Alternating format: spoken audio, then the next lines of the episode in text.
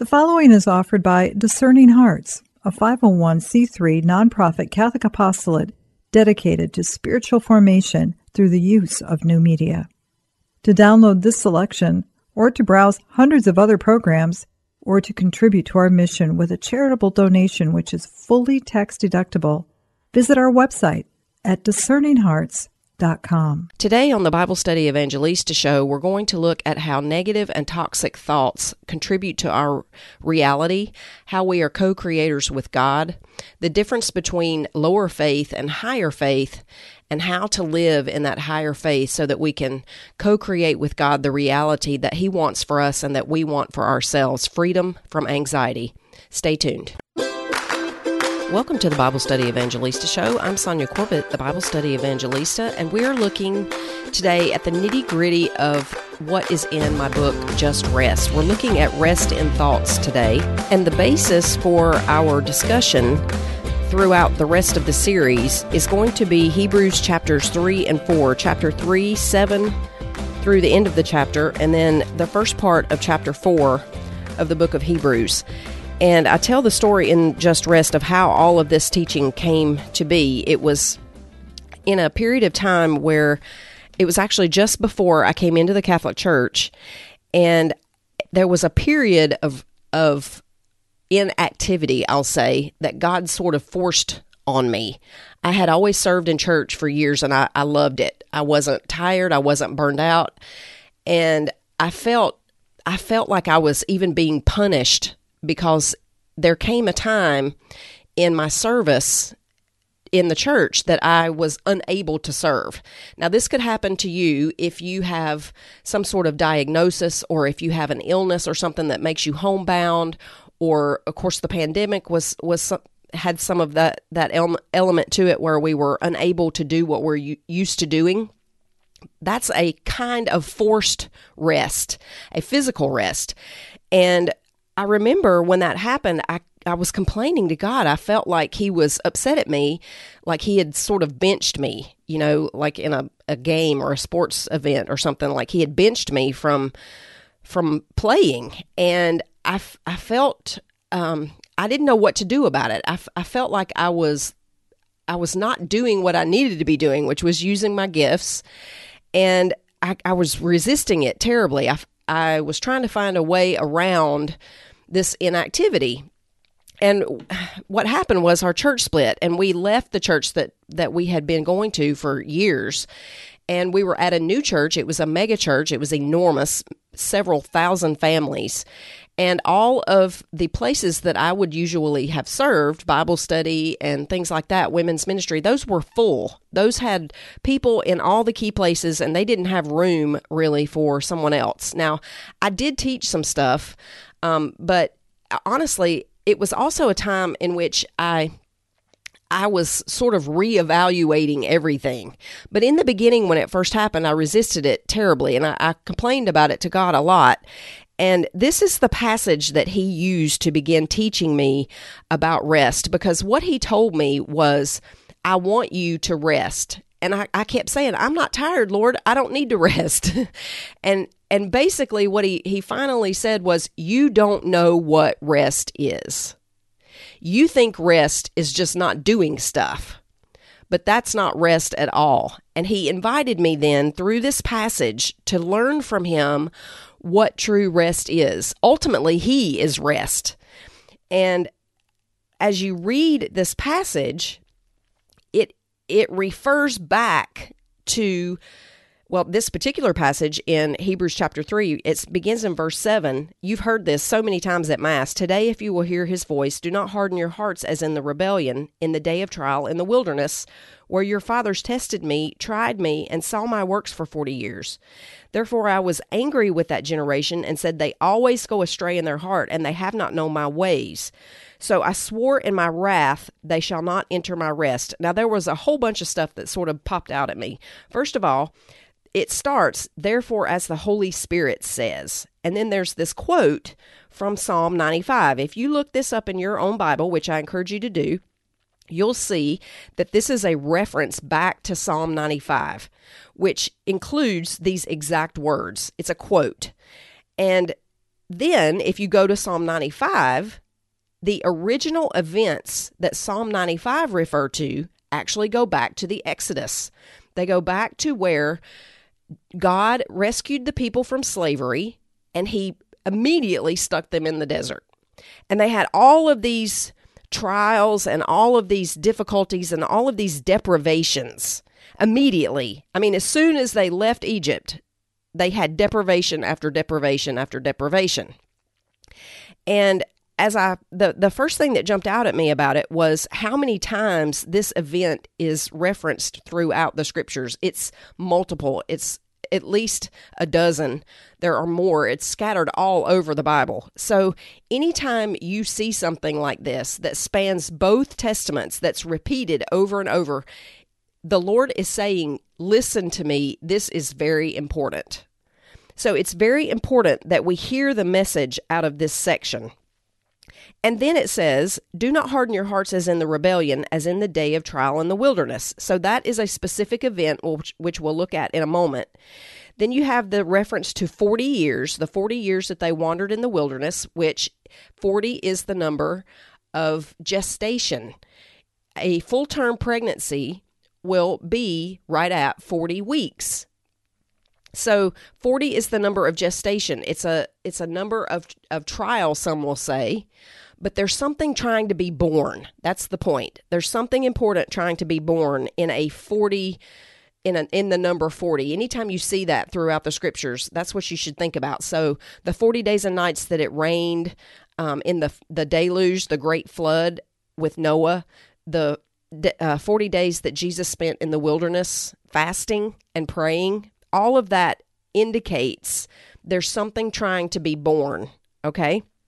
And then the next thing that really, this is what really jumped out. It said, I was angry with that generation. I mean, I don't know about you, but I don't want God to be angry with me.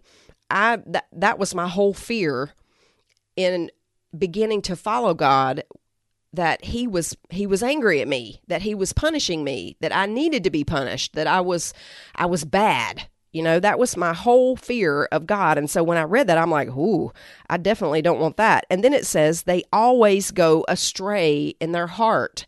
And I was gripped by that. I thought, oh my gosh, Lord, I've served you for years and I've done it with great pleasure and relish and excitement. I mean, not every single moment, but as a rule, I absolutely loved all that I was doing with him in the church. And so I couldn't believe he was saying that about me. They go astray in their heart. I, I could hear him say to me, You're going astray in your heart. And I was so gripped by that. Then it says, They have not known my ways. So God has ways, dear one. and this is very important. It is very, very important to know God's ways.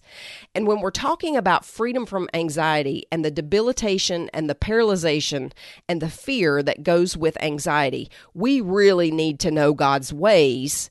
And God's ways are rest. And if we don't know how God leads us from slavery to anxiety and slavery to sin, unto rest. If we don't know his ways, we're going to resist them. And that's exactly what I was doing. And that was exactly what God was trying to get me to see. You're resisting the whole thing I'm trying to teach you, which is very, very important.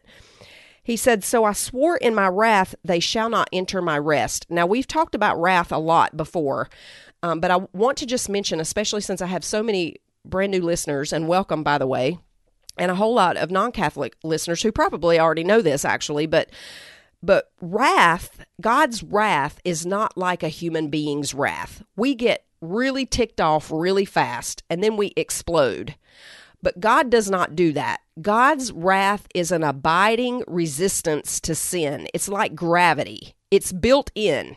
So God doesn't have to punish you for sin, although, it, well, He doesn't have to because it's built in.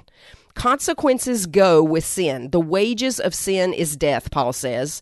So sin brings with it death. It's a it is a forfeit of something that you're supposed to have. In fact, Thomas Aquinas said that that's the whole essence of evil and sin. It's the lack of something that should be there.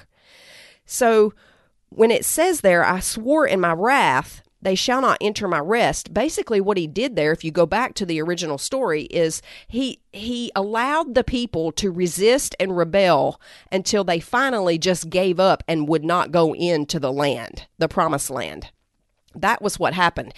The the text here makes it sound like God prevented them from going in, but it wasn't that.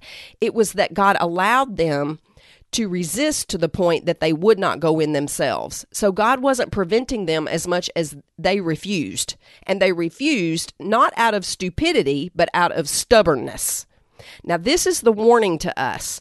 If you're going to be stubborn and not look at this anxiety as rooted in spiritual warfare and rooted in a type of sin, which we covered last week, I'm not talking about blame here. I'm talking about destruction anxiety is destructive.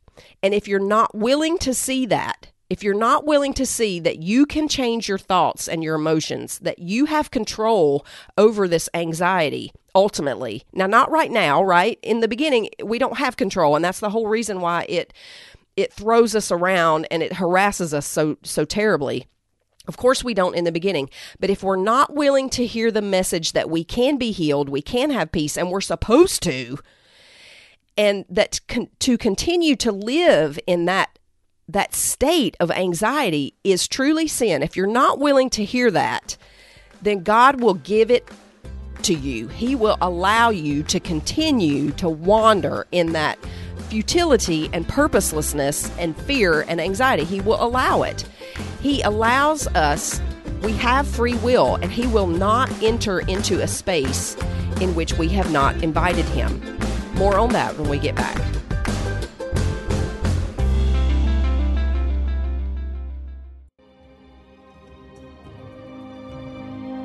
Did you know that Discerning Hearts has a free app in which you can find all your favorite Discerning Hearts programming?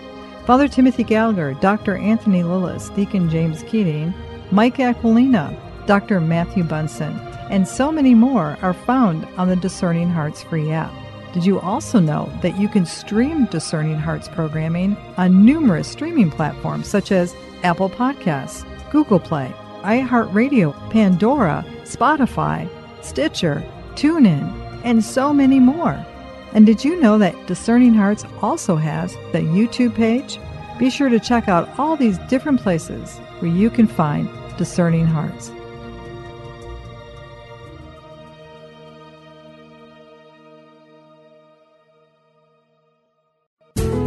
Sonja created the Love the Word Bible study method just for you, based on Mary's personal practice and formulated for your personality and temperament. Get your Love the Word meditations every Monday morning by signing up at BibleStudyEvangelista.com. Now, here's Sonja.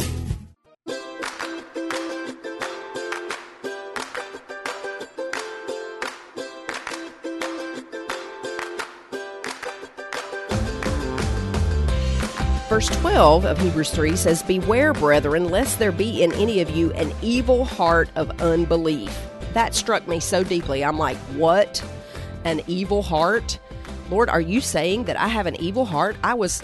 I was struck by that. I was almost offended. I was like, How can you say that about me? I pray every day. I read my Bible every day. I serve every day. I do it happily. I don't feel like it's a burden. How can you say I have an evil heart of unbelief? Right? And this is the resistance. This is where the resistance begins. I don't want to hear that I that this is rooted in sin. I don't want to hear that I have the power to change it. I don't want to hear any of that. I'd rather it be someone else's responsibility. I'd rather God make a miracle and get rid of this for me so that I don't have any sort of responsibility about it. And instead, the scriptures are very plain that we actually do. An evil heart there means a sick heart.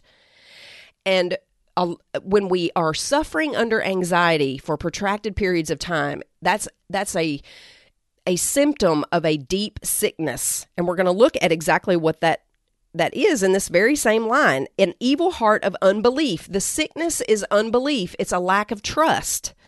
It's fear. the The unbelief there means no faith, and you can have all this knowledge and assent to the doctrine and the dogma of the church and still have no faith. James says that even the demons believe at that level. if you have this head knowledge of God and you assent to the teachings of the church, that's not true faith. True faith is obedience in faith and trust when you don't feel it. That's why the will must be the engine and the emotions the caboose. Because if you let the, the emotion be the engine, it's going to drive you right out of, of the path to the promised land. And it goes on to explain. So, a sick heart of, of no faith, we could say, in departing from the living God. There you go. Unbelief, unfaith leads you away from God. That's why it's evil. That's exactly why God says it's evil. Do you see the strength of the words here? Evil heart of unbelief. And he's talking about his people. He's he's saying to us in this book of Hebrews, this book of Hebrews was written to Christians. He's saying to us, don't have this evil heart of unbelief. Look at this this account in the book of Exodus so that you don't fall in the wilderness and die in purposelessness and futility the way they did and never reach the promised land. That's the encouragement here. so exhort one another daily while it's called today, lest any of you be hardened through the deceitfulness of sin. For we have become partakers of Christ if we hold the beginning of our confidence steadfast to the end. And that is just an indication that yes, the path is hard. The path out of anxiety is hard. It takes practice, it takes it's a process, it takes knowledge, new knowledge, the renewal of our minds. It it takes the transformation of our emotions. But the point is this is what we're called to. We're called to the promised land of rest. Then again, this repeat of the exhortation today, if you will hear his voice, do not harden your hearts as in the rebellion. Today, every day is today. When you read this passage, every single day that you read it is today. That means that right now, God is saying to you, do not have an evil heart of unbelief. Instead, learn the lessons of the children of Israel in the Exodus so that you can be renewed in your mind and you can be free from anxiety. And then it goes on to say in verse 16, For who, having heard, rebelled? Was it not all who came out of Egypt led by Moses? Now, it wasn't actually all because Joshua and Caleb tried to go in. They, they tried to encourage the people to go in in faith, but they wouldn't do it. So at least two of them really did have faith. Now, with whom was he angry forty years? Was it not with those who sinned, whose corpses fell in the wilderness? And to whom did he swear they would not enter his rest, but to those who did not obey? So we see they could not enter in because of unbelief. You cannot enter into the promised land of rest and peace if you don't trust God. That's exactly the path. You must learn to trust God in every one of these situations that provokes your fear and anxiety. Every one of them. Now, we're going to talk about how to do that throughout the rest of the show. But the, the chapter four there talks about the promise of rest, and it talks about it being an eschatological reality, meaning the final rest is in heaven. But there is a rest, it says, today. There remains that some should enter it. And those to whom it was first preached did not enter because of disobedience. And so again, he designates a certain day, saying, Today. After such a long time, it has been said, Today, if you will hear his voice, do not harden your hearts. If Joshua had given them rest in the promised land, it means, he would not have afterward spoken of another day. There remains therefore a rest for the people of God. For he who has entered his rest has himself also ceased from his works, as God did from his. So it's talking there about the heavenly rest. But there is also today an earthly rest that God wants us to get to. He wants to lead us there. He wants to show us how to make it to that land of peace and rest. And then he talks about how the Word of God discovers our condition and it teaches us how to walk in rest. And that's why we're doing this whole series. I'm trying to give you biblical tools that will help you follow God out of anxiety and into the land of peace. And so here in this passage, we are we are exhorted. It's not just an encouragement. It is almost a, a promise and a command. A promise and a command are both the same, a word in the scriptures. They're all that sort of interchangeable um, terms. And so they all sort of mean the same thing. So we're called then out of this anxiety and out of this fear because ultimately their unbelief was fear. And that's what anxiety is it's a pervasive, long term fear. And so God is calling us out of that into a land of peace and rest. And so we have to know what this rest is. What is it? Well, first of all, it's not simply inactivity. That's part of it. God is not man.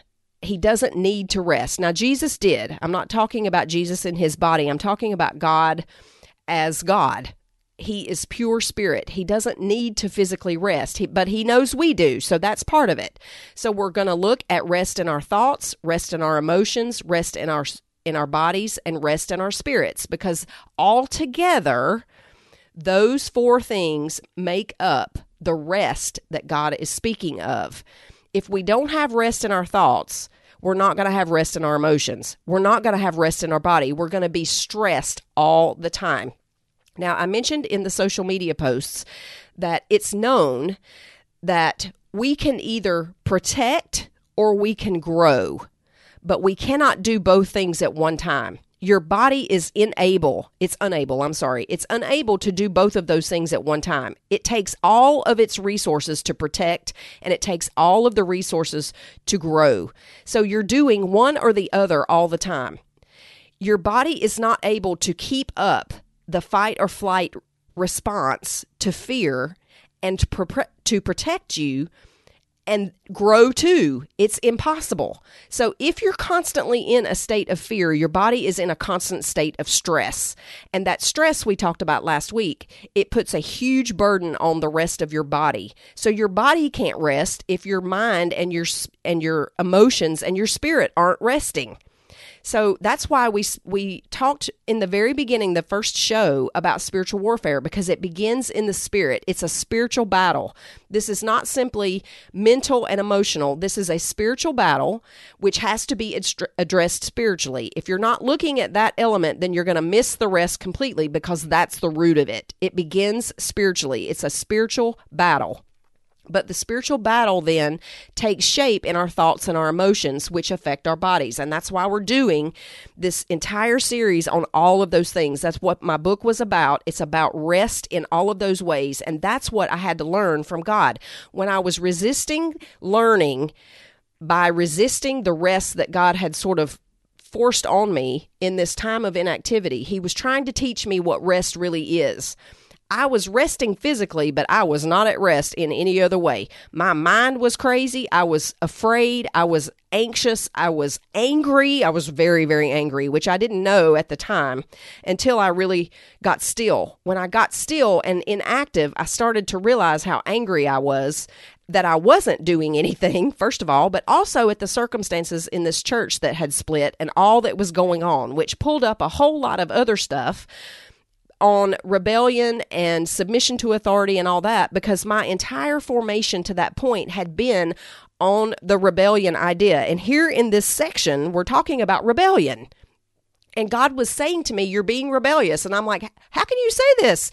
I have all we've done is work on rebellion and rebellion against authority because I had a father wound and it caused me to be rebellious. It caused me to be angry. And so God really began to dig around in that root and show me how all of those things are connected and leading to unrest. And unrest is sin. Unrest is sin.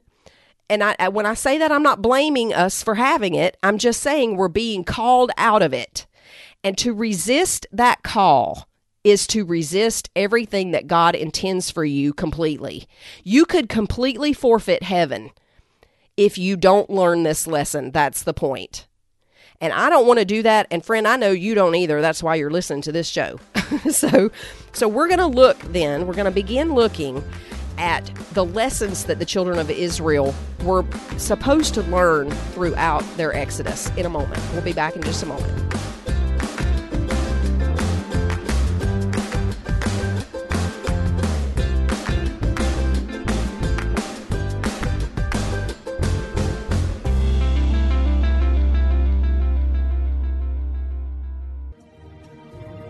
Hello, my name is Deacon Omar Gutierrez, and I want to ask you to support Discerning Hearts in a special way. We, Kris McGregor, the board, and I all know that not everyone listening can help financially.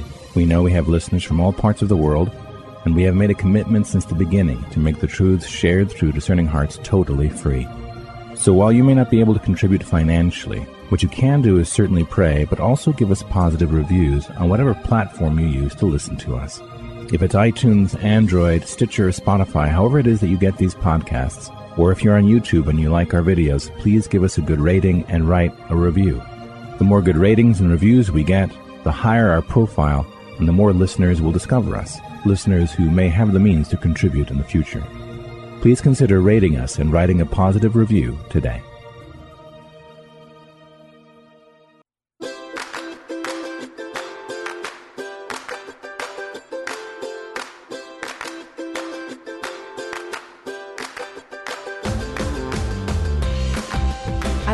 Time in this very short show to develop this as much as I do in my book, Just Rest. So you really need that to complement what we're doing here. The two of them, the book and the series, complement one another so that you get all this information together.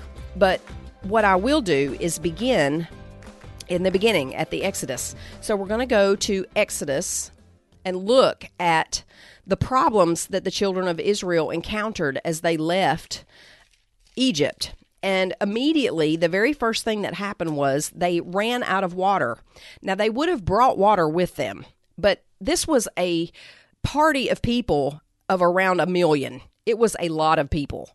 And in fact, that was part of why the Egyptians enslaved them is that they multiplied so quickly and they had they were afraid they would take over. And so that was why they enslaved them. There were so many of them that came out of Egypt. So this you got to think this is the people, their children, their flocks, their cattle, all of that had to have water. And so they leave Egypt and Moses, it says, in I'm in Exodus chapter 15, verse 22. Moses brought Israel from the Red Sea. That actually means reed sea. There were reeds that grew up because it was kind of shallow in, in places, swampy that actually means reed sea, but the the Bible always calls it the Red Sea. So Moses brought Israel from the Red Sea. Then they went out into the wilderness, and they went three days in the wilderness and found no water. Now, when they came to Marah, they could not drink the waters of Marah, for they were bitter. Therefore, the name of it was called Marah, which means literally bitterness. And the people complained against Moses, saying, What shall we drink? So he cried out to the Lord, and the Lord showed him a tree. When he cast it into the waters, the waters were made sweet. And there he made a statute and an ordinance for them, and he tested them. And he said, If you diligently heed the voice of the Lord your God and do what is right in his sight, give ear to his commandments and keep all his statutes, I will put none of the diseases on you which I have brought upon the Egyptians, for I am the Lord who heals you. Now he's talking about those plagues, okay? Then they came to Elim, where there were 12 wells of water and 70 palm trees. So they camped there by the waters. Now there's a whole lot there, but the whole point for us is the fact that they left Egypt and immediately the very first thing they encountered was a lack of water. Now, this is exactly what happened to me. The Lord had promised me that I would be teaching the Bible and that I would be publishing Bible studies. Now, I don't have time to go into how I know that was a promise and all that stuff. It's all in the book. But I had a promise. And the very first thing that happened was he benched me from any activity. And every bit of effort that I put into trying to make that promise happen fell flat on its face. This is exactly what happened to the children of Israel. They left Egypt with a promise, a promise of a land. They get in the wilderness, they're there three days, and they have no water. And I did exactly what the people of Israel did. I started to complain. I said, if you told me that I'm supposed to be doing this, why is it not happening? Why am I not receiving this promise? I'm working and working and working at it, and nothing is happening. Not only is nothing happening, but everything was, it seemed to be contrived to make me fail over and over and over again. And I got really, really ticked off because because I knew that, or I, I, thought I knew that I had this promise from God. This is exactly what happened to the Israelites. They they have a promise. They get in the desert. They have no water the thing that they were promised is not happening. And in fact, it's going to be 40 years before it ever happens, but they don't know that yet. All they know is you said this, and look, here we are. Now, this is your first lesson, okay? When you find yourself in the desert, the desert of anxiety, you're going to immediately, as soon as you start to believe this promise and begin to act on it, you're going to discover that you don't have what you need and it's not working. and it's meant to be that way. So don't resist that. Okay. It's meant to be that way. But I want to show you something very, very important in this very first deprivation that the people experienced. It says, When they came to Marah, they could not drink the waters of Marah, for they were bitter. Now, depending on your translation, it could say they could not drink the water because it was bitter. But there is a particular um, Jewish rabbi, a teacher, who says that this verse should be translated, they could not drink the waters of Marah, for the people were bitter. He says that the water itself was not bitter, it was the people. It was the people's perception. They leave Egypt and they immediately confront a deprivation of something they need to survive. Now, this is exactly what anxiety feels like. You can't survive, you're going to die. You think that, that, and, and you have emoted and thought these, this negative, fearful thinking and emotion until you're convinced that you're going to die. There is grave danger. And that's exactly what is going on with the people of Israel. But they could not drink the water because they were bitter. It's a matter of perception. The whole point of this very first trial and every single one after it in the wilderness was to provoke the people and motivate and inspire the people to go to God and ask Him for what they needed. But rather than ask, the, ask God for what they needed through Moses, they began to complain and they started to panic. And that's exactly what we do. As soon as we hit a situation where we don't have what we need, we're deprived of something important, we start to panic what's going to happen? What if I never have water? What if I sit out here and I die of thirst? What if my children die of thirst? What if my cattle die of thirst? God promised me the land of rest. He promised me a land of plenty, of flowing with milk and honey. Why don't I even have water? Right? That's exactly what our negative thoughts and emotions do. They work us up into this total frenzy of panic. That's exactly what happened to the people. But notice that the the water itself was not actually bitter. It was the people that were bitter. Why? Because they had been enslaved for 450 years. They had all of that emotional baggage. They had all of that negativity and toxicity that had built up over several, many generations. And they had been enslaved all that time and they could not, and ultimately they would not believe that God wanted something better for them. This is the trap that anxiety traps us in. Yeah, God said I'm supposed to have peace, but He doesn't mean me because I've prayed for it for years and years. Well, I've said over and over again that grace builds on nature.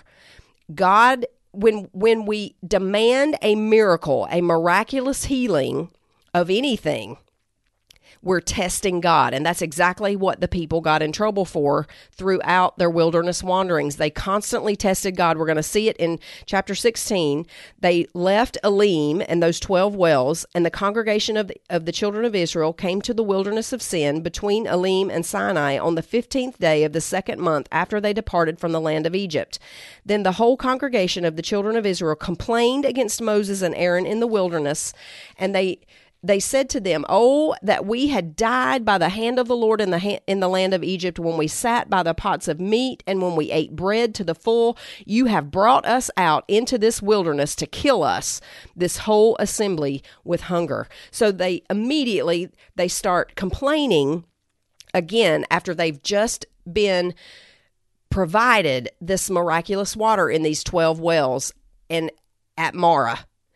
They could not and they would not believe that God had something better for them in store. They couldn't learn the lesson, which is whatever you need, simply ask God with trust That's why the Hebrews passage talked about it as evil unbelief. It's evil unbelief when we sit and marinate in this fear and negativity and complaining and refusal to believe that God has something better for us. God does not miraculously heal us of things typically. Now he can, and as I said last week, ask him, ask him to, but do not make it a condition on whether or not you will trust him. Because if you do, you're testing God. That's that's what happened here at Maraba or Meribah and Massah. There is a the whole next uh, two chapters is about Massah and Maraba, which means rebellion and testing. They they named the place because it was that contentious. They named it that way and it was it was notorious for the rest of their history. In fact the whole bible it sort of condenses the entire wilderness wanderings into this particular um, rebellion and testing Massah and Meribah. That's that's the proper names that are given to it in the book of Hebrews because that's the name that they named the place when they got there because of all of this contention. So don't demand that God heal you immediately and poof it away because he, he probably won't. Instead, he has created us to heal naturally through our thoughts and through our emotions and in our bodies. He made us that way, and that's the nature that we have. And then He adds grace to that, supernatural grace to super and natural. It, we have natural, we have the nature that we are made with and created with, which is good. And then God adds a supernatural grace to it. And that's where the healing occurs. It is a supernatural power and healing that occurs as we follow him step by step through these deprivations as we are triggered in the pop quizzes and the circumstances and the relationships that we encounter in our desert or in our wilderness, which is life. It's the, the desert valley of tears. More on that when we get back.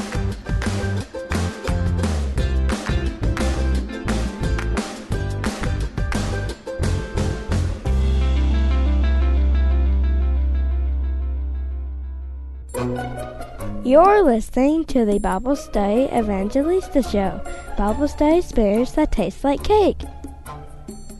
If you love having Bible study in your pocket, you can become a friend of the show.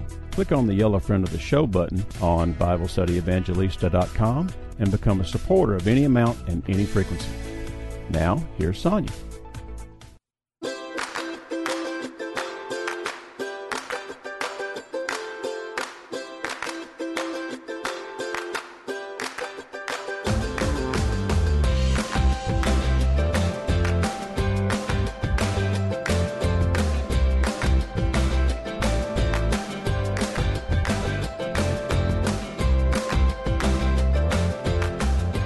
First pop quiz that the people of Israel encountered was a lack of water. And then the second pop quiz was like the first. It was different circumstances, but the same theme. It was deprivation of water. Then God in the in the first pop quiz, he provided water from for them, but they couldn't drink it because they they thought it was bitter. And to them it was bitter. And then we have the uh, water from the rock when they came to Meribah and Massah, which of course it wasn't named that at the time, they didn't have water, and God provided water for them from a rock. Then there was a pop quiz on food. They didn't have enough food, and so God provided the manna. And the manna conformed to every taste according to the book of wisdom. So I want you to see that what they received in the wilderness directly corresponded to their thoughts about it. they thought the water was bitter when they got there, and it was bitter. God provided manna for them. Miraculously, it fell from heaven and it conformed to their thinking. Over and over throughout the wilderness journey, the people received what came out of their mouths, what they said about it. And what they said about it was directly related to what they were thinking and emoting about it. Now, this is what I mean when I say that we are co creators with God. Every pop quiz that we experience in our lives is meant to teach us to trust Him step by step. If you have never or rarely felt the love of God for you, if you continue to writhe around in worthlessness and lack of dignity and shame and that kind of emotion, it's probably because you haven't felt God and you haven't received that consolation from Him directly yet. But this is how we receive it. We receive it from Him on a day to day basis as the pop quizzes come and we trust Him in them. The pop quizzes are meant to help us correct our negative and toxic thinking, our negative and toxic thoughts and emotions, I'm sorry, and all of that combines to teach us to trust Him. And in every pop quiz, as we trust Him to heal those thoughts and emotions and, and lead us to rest further down the road, and trust Him to provide for us in every situation, He does so. When we open the space and invite Him in to our deprivation, God steps in and he provides. The key though is that we don't demand it in a certain way. The people of Israel got in trouble because they demanded that he do things a certain way. When we do that, when we demand a miracle to be healed or else we don't think it's real healing, now, you may not do that, but I actually did that. I was like, well, if it doesn't happen miraculously, then it's is it really even God?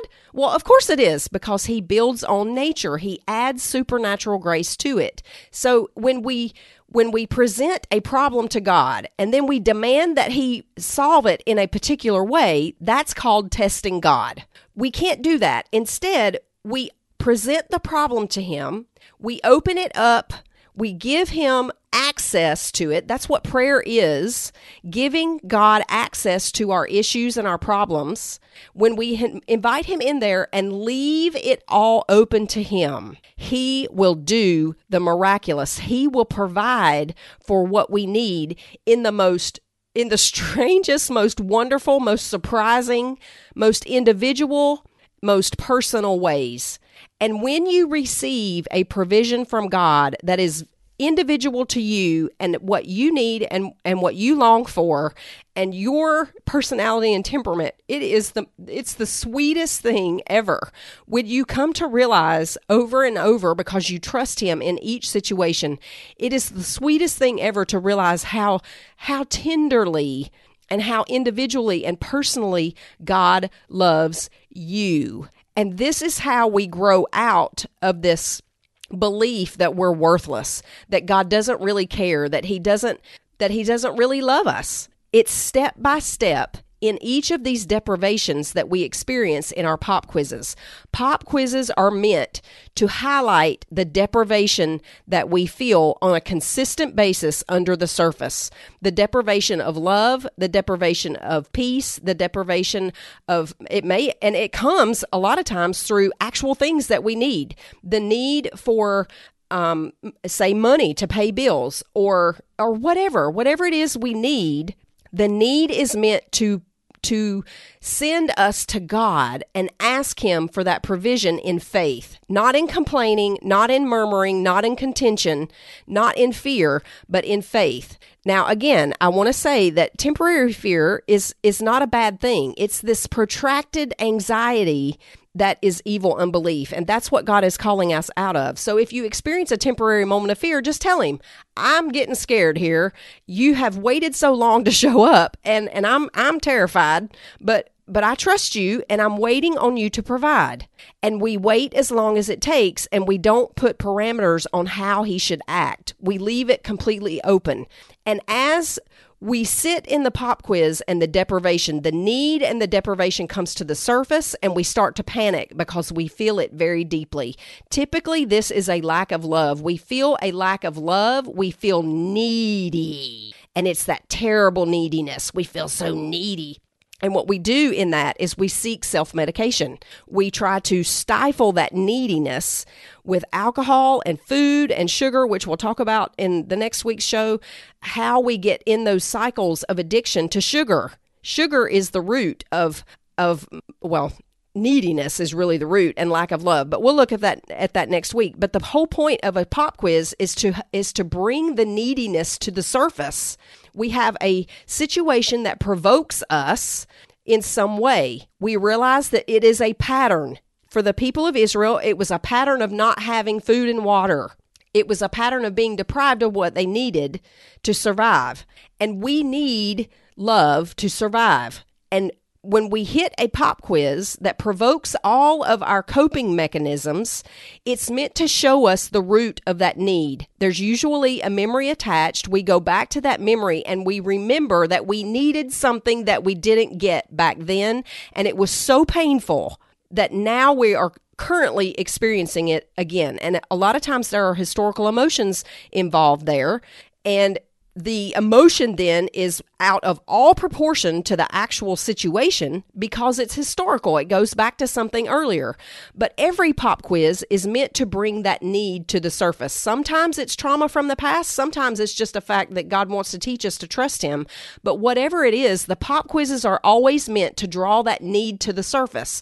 But what we do is we start seeking self medication. We try to stifle it. We don't want to feel it, it's uncomfortable. We don't know where to get the need met. But the whole point of having the need is to go to God with it. Lord, this is what I need. I think I need food and sugar. I think I'm hungry, but I'm not really hungry. What I'm really hungry for is is love, is affirmation, is all of that stuff that that human beings need to be fulfilled. And so we go to God with the need, we ask Him to fulfill the need, and we wait as long as it takes for Him to act. And He will. People say all the time that God is always on time, but I'm going to tell you, God is always at the last minute. And, and it's after you think it's the last minute, he's still last minute. He's last minuter than that last minute. it's he he he stretches our faith but he does always show up. And in the meantime, we cannot fall into the trap of negativity because whatever comes to us, we're going to think is not good enough. We're going to reject it and resist it because we think it's not good enough. They had water at Marah and they called it bitter. They had manna, and depending on their thoughts about it, it was either tasty or not. And over and over and over again throughout the scriptures, what the people received from God, they criticized rather than being thankful for it and grateful. And this toxic negativity, all of this negative thinking, did nothing but bring it bring more pop quizzes in the same theme to them over and over. And eventually they didn't even learn it. They never would learn it. They were rebellious. So resist the temptation to complain about what God does bring you because eventually, if you learn the lessons and how to navigate this desert properly, the pop quizzes in that theme will stop. You won't need them anymore. Once you learn to swim, you don't go back to getting swimming lessons, right? God's not stupid he doesn't try to reteach us for the rest of our lives something that we've already learned. There is a time that you reach the promised land and all of this ceases because you don't need it anymore. But in the meantime, we have to resist negative thinking about it, which I, I didn't get into this week. And I'll, I'll promise we'll go back to it next week when we talk about emotions too, because they're interrelated. But I did mention it last week that we go to God for his perspective. When you receive something and it seems like it's not enough or not what you expected, go to God and ask Him for His perspective on your situation, your circumstance, your relationship, your pop quiz. Ask Him, what how do you see this, Lord? How should I see this? And if you're in the readings of the church every single day, God will speak to you there about that perspective. He will give you that perspective. And when you have His perspective, you always have His peace with it. So that's the process. And you have to remember that your negative thinking brings more pop quizzes with negativity attached to them because you're you're supposed to be learning how to stop thinking negatively and emoting negatively. Now, we'll talk about specific ways to do that in the next show. Until then, I'm, I'm Sonja Corbitt, your Bible study evangelista.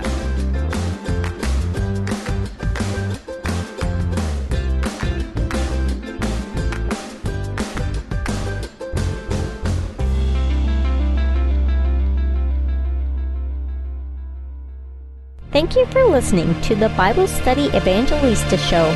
Find out more at BibleStudyEvangelista.com.